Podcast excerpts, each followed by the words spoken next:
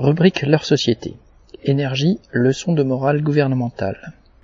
Agnès Pannier-Runacher, la ministre de la Transition énergétique, a annoncé dans le journal du dimanche du 23 juillet quelles seraient les premières mesures destinées à réduire la consommation énergétique. Deux décrets sont en passe d'être publiés concernant des pratiques de magasins qui, allons croire, choqueraient les Français.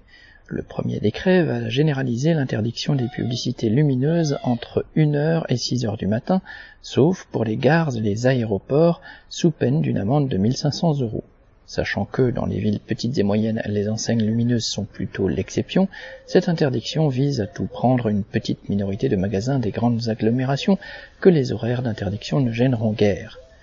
Le second décret est dans la même veine. Il interdit aux magasins d'avoir leurs portes ouvertes lorsque la climatisation fonctionne.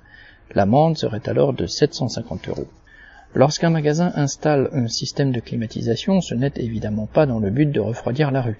Et quand on est un petit commerçant qui fait l'effort de refroidir ou de chauffer en hiver son magasin, cela occasionne suffisamment de frais supplémentaires pour ne pas avoir besoin d'en rajouter. En s'en prenant au commerce, la ministre reste dans l'axe de toutes les actions de ce gouvernement qui ne voit les problèmes que par le petit bout de la lorgnette. Comme ses compères en politique, elle n'est pas avare de conseils moralisateurs donnés à la population pour tenter de masquer l'inaction gouvernementale face au réchauffement climatique. Les industriels, qui sont pourtant de gros consommateurs d'énergie, échappent eux à ces platitudes. Le gouvernement estime qu'ils, citation, optimisent leur consommation d'énergie depuis très longtemps, et que de toute façon, il faut bien, citation, protéger les chaînes de production, fin de citation. Marianne Lamiral.